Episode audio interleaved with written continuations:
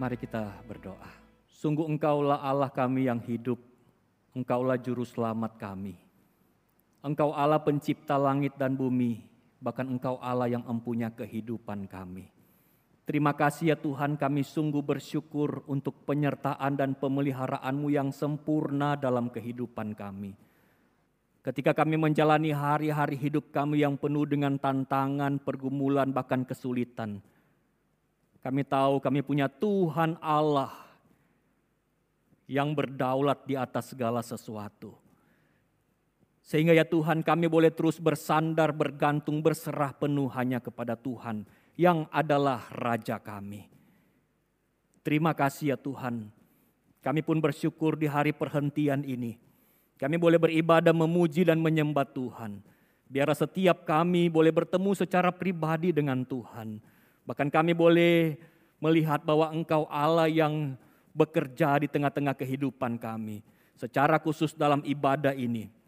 Engkau juga boleh menikmati setiap kami, bahkan setiap pujian dan penyembahan kami. Terima kasih ya Tuhan. Saatnya juga kami akan merenungkan firman-Mu. Firman-Mu yang akan menjadi penuntun kami. Firman-Mu yang akan meneguhkan iman dan percaya kami. Bahkan akan mengingatkan kami untuk kami terus menjadi murid-murid Tuhan yang sejati. Oleh karena itu ya Tuhan, berikanlah kami hati seorang murid yang mau belajar dan diajar oleh Allah Sang Guru Agung kami. Untuk kami melakukan apa yang menjadi kehendak Tuhan. Hambamu yang lemah dan terbatas, Biarlah engkau pakai menjadi alat di tangan Tuhan untuk menyatakan apa yang menjadi isi hati Tuhan. Sehingga setiap kami juga boleh belajar untuk mengerti kehendak Tuhan. Bersabdalah ya Tuhan, kami anak-anakmu sudah siap untuk mendengar, merenungkan firman-Mu. Bahkan kami terlebih siap untuk menjadi pelaku-pelaku firman-Mu yang taat dan setia. Ini doa kami Tuhan, ini kerinduan kami. Di dalam nama Tuhan Yesus firman yang hidup, kami berdoa, kami bersyukur. Amin. Selamat hari Minggu Bapak Ibu Saudara-saudara yang terkasih dalam Tuhan Yesus Kristus. Shalom. Kita bersyukur kita boleh beribadah di hari Minggu ini. Baik kita yang beribadah secara online maupun kita juga yang beribadah secara onsite ya di gedung gereja ini. Ini kali yang kedua ya dari yang minggu lalu kita sudah beribadah secara onsite atau tatap muka. Nah jemaat yang terkasih dalam Tuhan hari ini saya sangat bersemangat dan bersuka cita. Ada dua hal yang menjadi alasan saya bersemangat dan bersuka cita saudara. Hal yang pertama adalah di mana akhirnya saya pun bisa berkhotbah di depan jemaat ya, di depan orang-orang begitu ya. Karena selama ini khotbahnya di depan media, khususnya di laptop, ya kan. Mungkin kalau laptop saya bisa ngomong dia sudah bosen lihat saya ya, sudah sumpek juga lihat saya begitu ya. Nah saya senang sekali juga bisa bersama-sama kita beribadah ya secara tetap muka di tempat ini. Walaupun pakai masker dan masih pembatasan kehadiran. Nah hal yang kedua yang membuat saya bersemangat dan bersuka cita adalah ini adalah kali pertama ya atau perdana saya khotbah di mimbar GKA Gloria Kota Satelit ya. Karena memang saya masih terhitung empat bulan ya, masih jalan empat bulan saya bergabung bersama dalam pelayanan di GKA Gloria. Jadi senang sekali kalau saya belum terlambat juga mau menyampaikan salam kenal juga ya bagi kita sekalian Bapak Ibu Saudara-saudara. Doa dan harapan saya kita semua dalam keadaan yang sehat dan senantiasa dipelihara oleh Tuhan. Baik, mari kita akan bersama-sama merenungkan bagian firman Tuhan. Di saat ini terambil di dalam kitab Injil Matius. Matius pasalnya yang ke-28, ayat 16 hingga ayatnya yang ke-20. Matius 28, ayat 16 hingga ayatnya yang ke-20. Mari kita membuka Alkitab kita sama-sama di dalam Injil Matius pasal 28 ayat 16 hingga ayatnya yang ke-20. Kalau saudara-saudara sudah menemukannya, saya akan membacakannya bagi kita sekalian dan silakan menyimak di handphone atau di Alkitabnya masing-masing. Lembaga Alkitab Indonesia memberikan judul bagian ini perintah untuk memberitakan Injil. Dan kesebelas murid itu berangkat ke Galilea, ke bukit yang telah ditunjukkan Yesus kepada mereka. Ketika melihat dia, mereka menyembahnya. Tetapi beberapa orang ragu-ragu.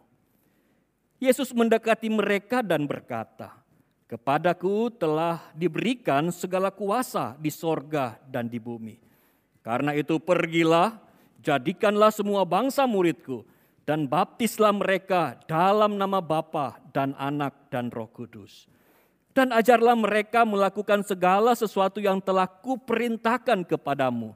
Dan ketahuilah, aku menyertai kamu senantiasa sampai kepada akhir zaman.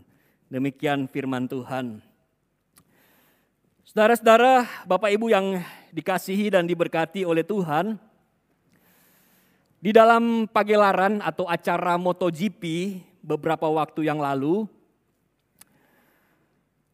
Tidak tahu apakah di antara Bapak Ibu saudara-saudara ada yang pergi menonton. Tetapi saudara-saudara ada hal yang menarik perhatian kita Bahkan ini menarik perhatian sampai ke dunia internasional. Yaitu apa saudara? Keberadaan pawang hujan. Ya. Banyak orang-orang membicarakan pawang hujan yang bernama Mbak Rara ini. Ya. Ketika melihat perihal pawang hujan dan apa yang dilakukannya di acara MotoGP ini, Sebetulnya banyak pro dan kontra bermunculan saudara. Tetapi si Mbak Rara ini ya dia hanya menjalankan tugas yang diamanatkan kepadanya. Terserahlah orang mau percaya atau tidak percaya. Nah saudara-saudara kalau kita melihat memang antara percaya atau tidak percaya sehubungan dengan kekuatan dari pawang hujan yang konon katanya bisa menggeser, bahkan menghentikan hujan. Saudara-saudara, kalau ditanya ke saya secara pribadi, saya sulit juga ya untuk menjelaskan pendapat saya atau saya sulit juga untuk berkomentar tentang hal ini, Saudara. Kenapa? Karena MotoGP ini adalah acara umum ya. Jadi terserahlah panitia mau ajak siapa aja kan begitu ya.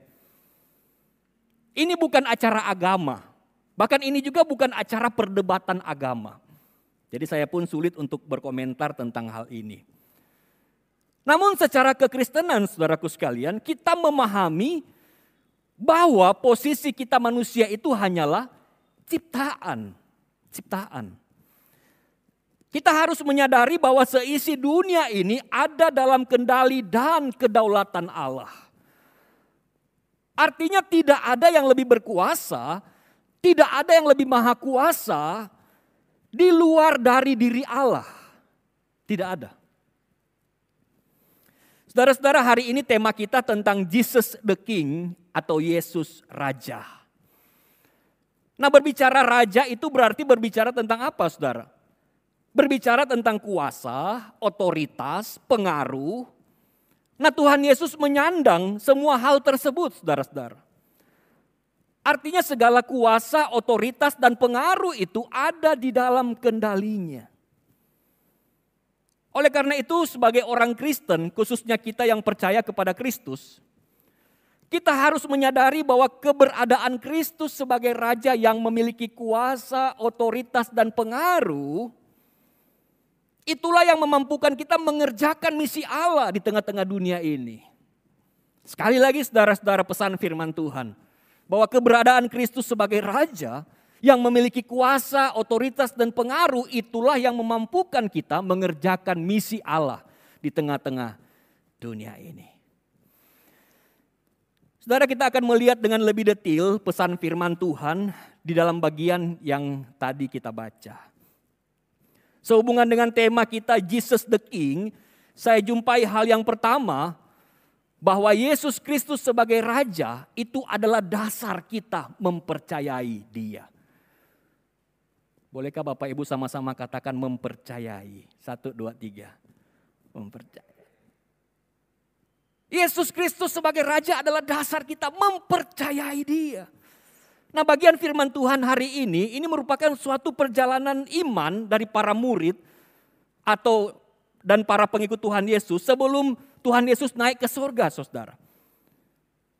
Para murid berangkat ke Galilea diceritakan ke bukit yang telah ditunjukkan sebelumnya kepada mereka. Nah di dalam Matius 26 ayat 32 dikatakan di sana, akan tetapi sesudah aku bangkit kata Tuhan Yesus, aku akan mendahului kamu ke Galilea. Saudara-saudara sebelum peristiwa penyalipan, Tuhan Yesus sendirilah yang berpesan kepada para murid bahwa ia akan duluan ke Galilea dan akan disusul oleh para murid. Bapak ibu saudara-saudara saya membayangkan demikian ya ketika perjalanan para murid menuju ke daerah di Galilea ini. Mungkin ada dua orang, Andreas dan Thomas. Ketika dalam perjalanan itu mereka kemudian ngobrol-ngobrol ya. Andreas mungkin berkata kepada Thomas, Mas Tom. Si Thomas bilang, namaku bukan Mas Tom, Thomas gitu ya. Oh enggak maksudnya Mas Thomas, begitu kan. Mas Thomas, ya apa dengan keyakinanmu terhadap guru kita? Kan tempo hari kamu pernah ragu-ragu sama guru. Iya Sindre, waktu itu saya memang ragu-ragu sama guru kita. Apa betul kalau dia bangkit? Tetapi Ndre ketika aku ketemu langsung dengan guru, kemudian guru berkata kepadaku, cucukkanlah jari ke bekas paku itu dan masukkanlah tangan ke lambung itu. Andre di situlah kemudian aku menyadari bahwa guru kita dialah Tuhan, dialah Allah. Aku langsung menyembah dia. Oh iya Mas Thomas, baguslah kalau begitu ya. Tapi ada satu hal yang membuat sedih sebetulnya. Apa oh? Itu loh, mahkamah agama mereka itu menyebarkan hoax, menyebarkan dusta. Kalau guru itu tidak bangkit. Mereka bilang bahwa kita mencuri mayat guru, mayat Yesus. Oh sudah Andre, gak usah dihiraukan. Masa sih prajurit Romawi tidak bisa menjaga kuburan itu dengan baik. Nah, sudah Andre, gak usah didengerin. Oh iya, Mas Thomas, yang penting kita sebelas murid ini bisa kompak terus ya. Bisa terus mengikuti guru kita yang adalah Tuhan dan Allah. Saudara-saudara bagian selanjutnya dicatat dalam firman Tuhan ayat 17 dikatakan begini. Ketika melihat dia, ini ketika mereka ketemu dengan Tuhan Yesus, dikatakan mereka menyembahnya. Tetapi beberapa orang ragu-ragu. Nah memang ada penafsir yang mengatakan bahwa yang ragu-ragu ini adalah di luar dari murid Tuhan Yesus atau pengikut Yesus yang lain. Tetapi tetap saja ada yang ragu-ragu saudaraku sekalian. Nah perhatikan di sini. Apa yang membuat mereka menyembah dan apa yang membuat mereka ragu-ragu kepada Yesus.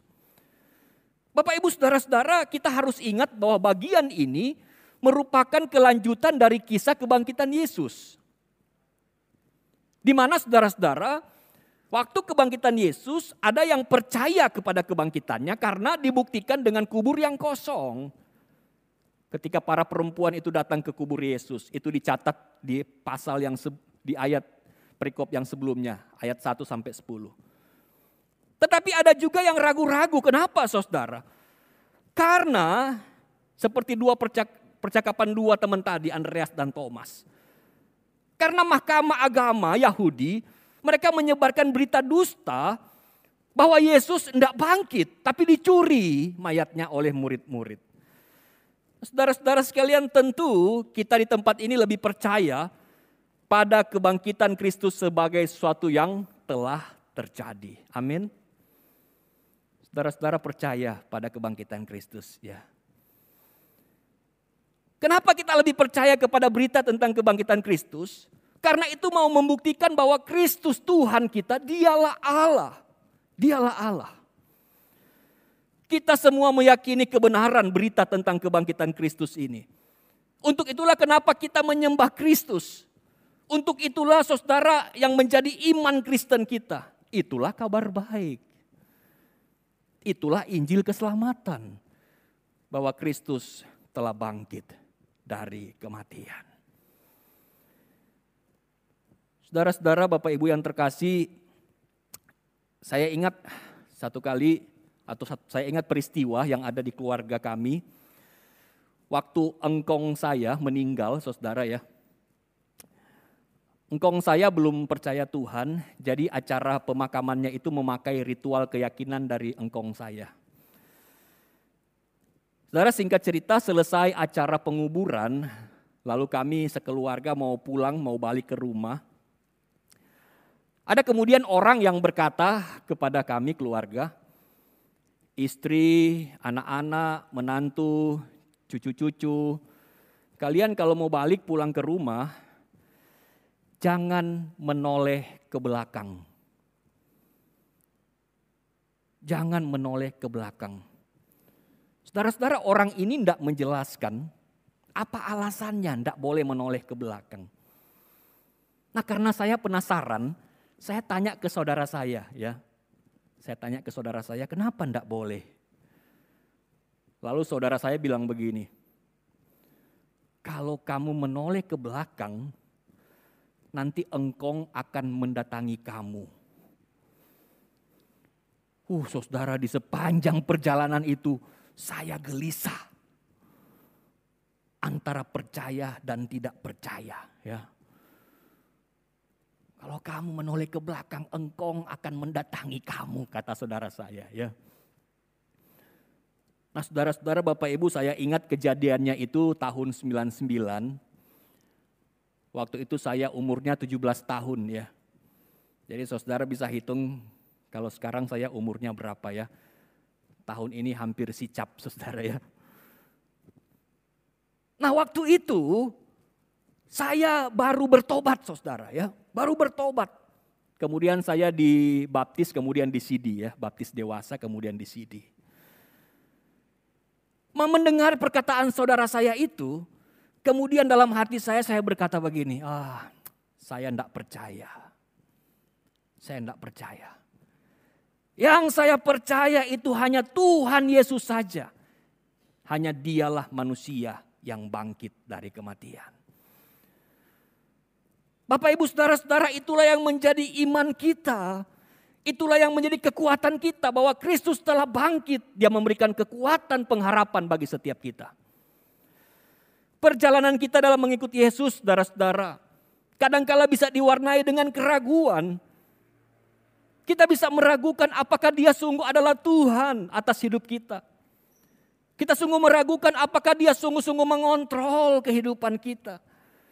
Kok rasanya pergumulan tantangan hidupku tidak kunjung selesai. Belum selesai satu sudah ada lagi yang lain. Belum lagi yang lain sudah ada lagi yang lain. Wah rasanya ini pergumulan begitu berat. Di manakah Allah? Di manakah Tuhan? Kadangkala kita bisa meragukan hal itu bukan? Kemudian yang terjadi kita mulai datang kepada hal-hal yang di luar Tuhan. Mulai percaya kepada hal-hal yang tahayul, Hal-hal yang tidak berkenan di hadapan Tuhan. Oh saudaraku yang terkasih dalam Tuhan hari ini kita harus sungguh-sungguh mengimani dan mengamini. Bahwa Yesus kita dialah Raja. Dia yang berkuasa. Dia yang memegang kendali pengaruh atas kehidupan kita. Percayakanlah seluruh hidupmu kepada Tuhan saudara. Jangan pernah ragu kepada dia. Saudara-saudara ayat yang ke-18 di sana bahkan Tuhan Yesus sendiri yang berkata. Kepadaku telah diberikan segala kuasa di sorga dan di bumi.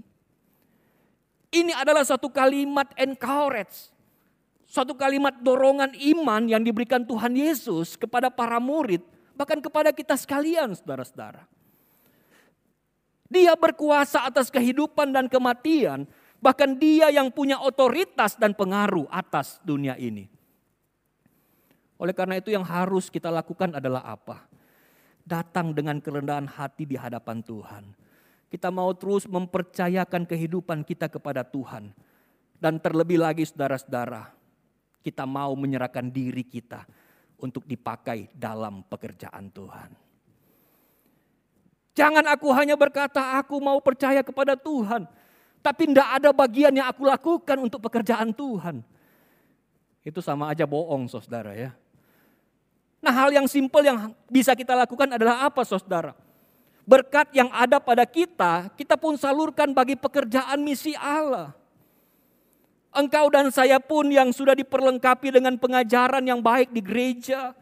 Kita pun sudah diperlengkapi dengan begitu banyak pembekalan pemuritan saudara.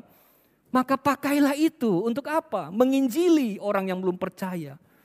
Pakailah bekal pemuritan itu untuk dengan sengaja, intensional. Mencari orang lain, memuridkan orang lain. Bapak ibu saudara-saudara percayalah bahwa Kristus dialah Raja yang memampukan dan menguatkan. Untuk kita menjalani kehidupan dan untuk kita mengerjakan misi Allah. Oleh karena itu hal yang kedua saudara kita merenungkan. Bahwa Yesus Kristus sebagai Raja itu adalah dasar kita menjalankan amanat agungnya. Mari sama-sama katakan menjalankan saudara. Satu, dua, tiga. Menjalankan menjalankan amanat agungnya. Kita percaya dia adalah raja. Itu dasar kita untuk apa?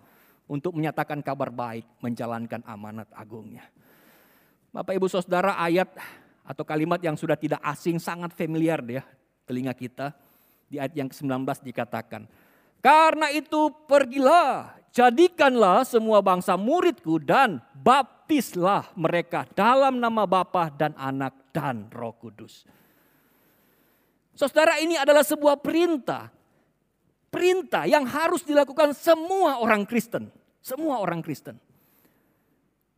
Kalau saya meminjam bagan dari pendeta Yusof dalam seminar Delta Course yang diikuti oleh GKA Gloria, saudara. Di sana kalau saudara perhatikan ya, ini ada bagan yang bagian atas itu, yang garis lengkung itu. Itu adalah proses setelah bertobat, melalui proses yang namanya pemuritan saudara. Atau semakin hari semakin serupa dengan Kristus. Nah di dalamnya ada termasuk penginjilan. Penginjilan.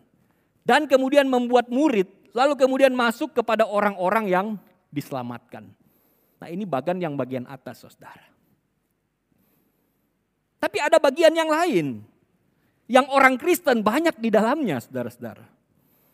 Adalah apa? Ini dia, orang Kristen yang apa? Bagian bawah ini, menjadi pengunjung gereja.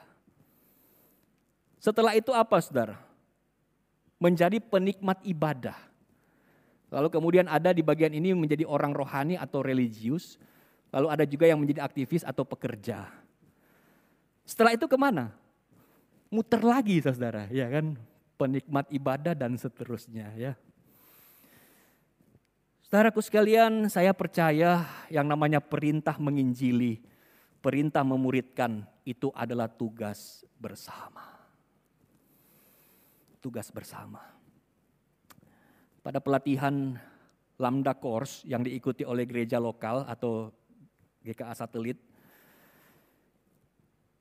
Pendeta Lim atau gembala kita kemudian membuka pelatihan ini dengan kembali menegaskan tentang siapa yang dipanggil untuk menjalankan misi Allah. Bukan sekedar institusi saudara-saudara, lembaga misi atau gereja, tidak. Bukan juga sekedar utusan para lintas budaya hamba-hamba Tuhan, tidak saudaraku sekalian. Tapi semua anak Tuhan. Penginjilan pemuritan adalah tugas semua anak Tuhan. Saudara mengaku anak Tuhan, saudara mengaku percaya kepada Tuhan, saudara mengaku murid Tuhan, sampaikan kabar baik, jalankan pemuritan itu. Saudara-saudara jangan sampai kita hanya terbuai menjadi penikmat ibadah saja tanpa kita mau menginjili dan memuridkan orang lain. Saudara-saudara saya ada sebuah video klip singkat yang mungkin bisa menjadi penggambaran ya untuk kita lebih memahami poin ini ya. Mari kita saksikan sama-sama.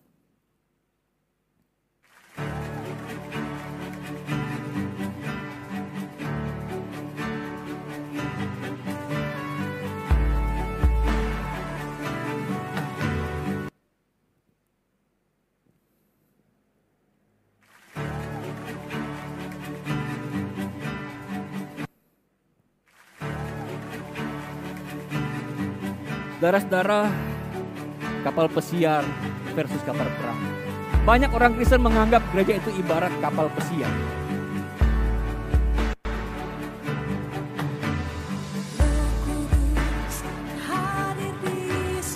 Apakah pertunjukannya cukup memukau? Apakah saya terhibur? Seberapa nyaman kita?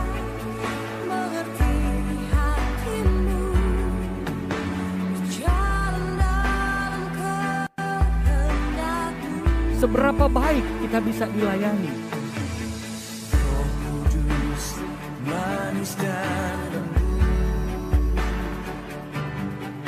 Saudara-saudara seharusnya hidup orang percaya ibarat di kapal perang. Dilatih dan diperlengkapi.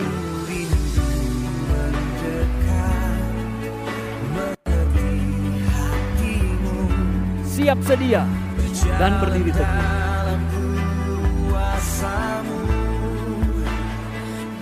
Berkontribusi dan berdedikasi. tunduk kepada Sang Komandan Agung. Saling mendukung, saling menopang. Memiliki hati untuk yang terhilang, rela berkorban. Putuskan Anda mau ada di kapal yang mana, kapal pesiar atau kapal perang.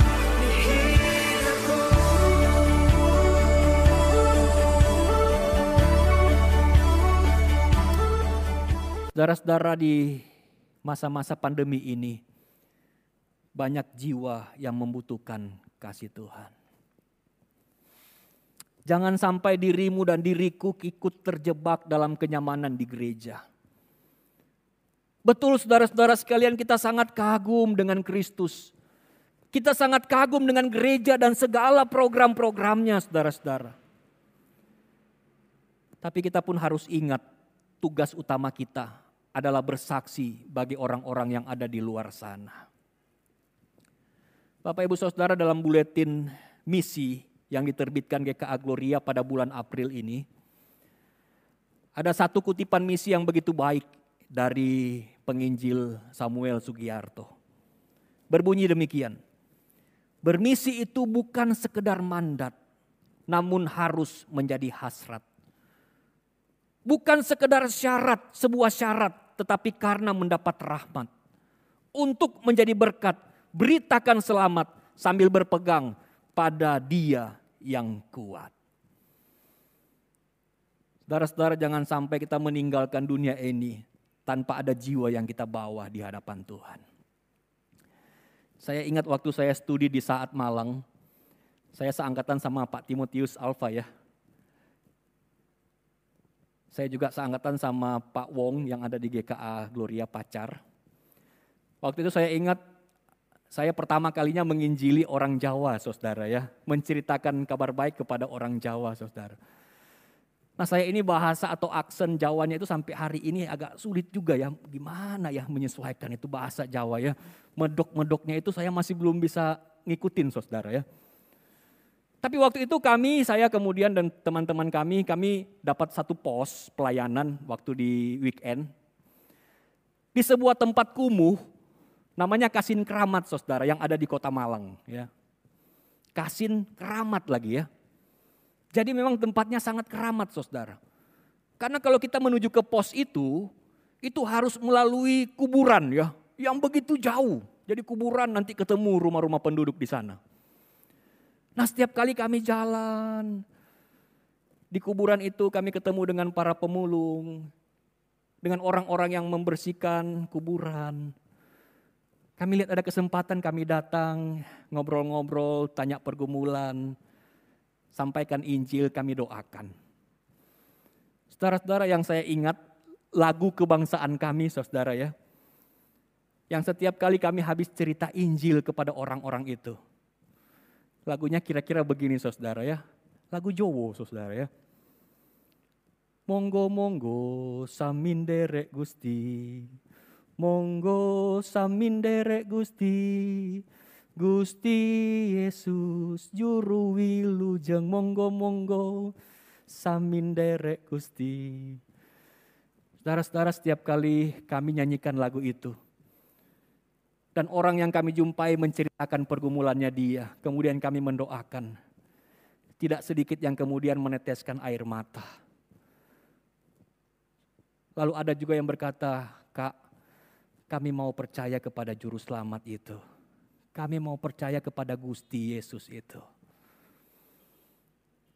Saudara-saudara hari ini tengah-tengah pandemi banyak orang-orang yang membutuhkan kasih Tuhan.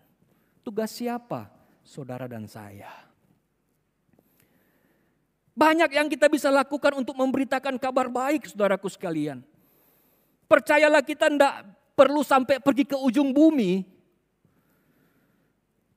Zaman sekarang ujung bumi itu hanyalah sejauh ujung jari jempol kita.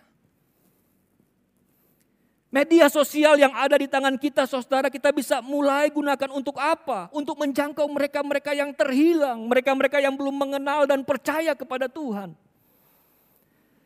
Semua bisa kita lakukan, saudara, asalkan apa? Kita punya hati untuk itu. Jadikanlah penginjilan, jadikanlah pemuritan itu sebagai gaya hidup kita sebagai murid-murid Tuhan. Jangan menjadi orang Kristen laut mati, saudara. Tahu laut mati ya? Hanya terus mau menampung dan menampung air tanpa mau untuk menyalurkannya.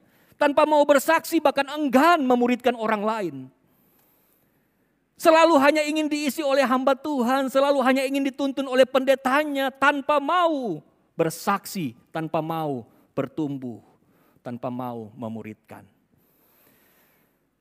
Saudara yang terkasih dalam Tuhan, hari ini kita belajar bahwa Jesus the King dengan dua kesadaran. Yesus Kristus sebagai Raja adalah dasar kita mempercayai Dia. Dan yang kedua, Yesus Kristus sebagai Raja adalah dasar kita menjalankan amanat agungnya. Saudara-saudara kita yang sudah percaya dan beriman kepada Kristus. Kita yang sudah menjadi murid Kristus menjadi tanggung jawab kita untuk apa? Untuk menyampaikan kabar baik, memuridkan orang lain. Saudara-saudara sembari menjaga kehidupan kita kudus dan berkenan kepada Tuhan. Mari kita pun menjadi saksi iman itu. Percayalah ada janji penyertaan Tuhan yang luar biasa dikatakan bahwa Yesus Raja kita, dia akan menyertai kita senantiasa sampai kepada akhir zaman. Tuhan menolong dan memampukan kita. Mari kita berdoa.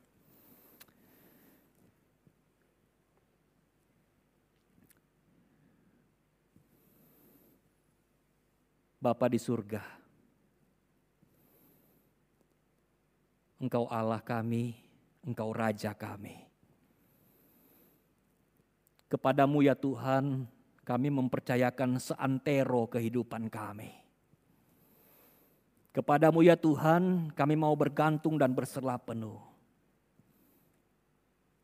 Bahkan ya Tuhan, kami rindu. Ketika kami masih bernafas di tengah-tengah dunia ini. Ketika kami masih hidup, kami mau pakai kehidupan kami untuk pekerjaan misi Allah. Ampuni kami ya Tuhan kalau selama ini mungkin kami hanya sibuk dengan keinginan, dengan kepentingan, kebutuhan kami sendiri. Dan kami lupa dengan orang-orang yang ada di sekitar kami. Biarlah ya Tuhan lewat firman-Mu pada saat ini. Kembali mengingatkan dan menyadarkan kami bahwa kami harus menjadi murid-murid Kristus yang memuridkan. Kami harus menjadi murid-murid yang semakin serupa dengan Kristus dan membuat orang-orang yang ada di sekitar kami pun serupa dengan Kristus. Oleh karena itu Roh Kudus layak akan memampukan dan menguatkan kami. Kami lemah, kami terbatas.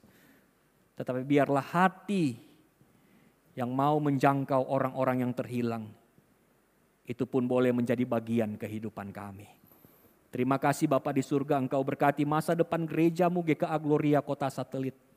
Supaya Tuhan apa pun yang menjadi rencana-rencana ke depan semuanya ada di dalam kendali Tuhan. Terpujilah Engkau ya Tuhan. Ini doa kami, ini syukur kami. Hanya di dalam nama Tuhan Yesus Kristus Allah dan Juru Selamat kami berdoa. Amin.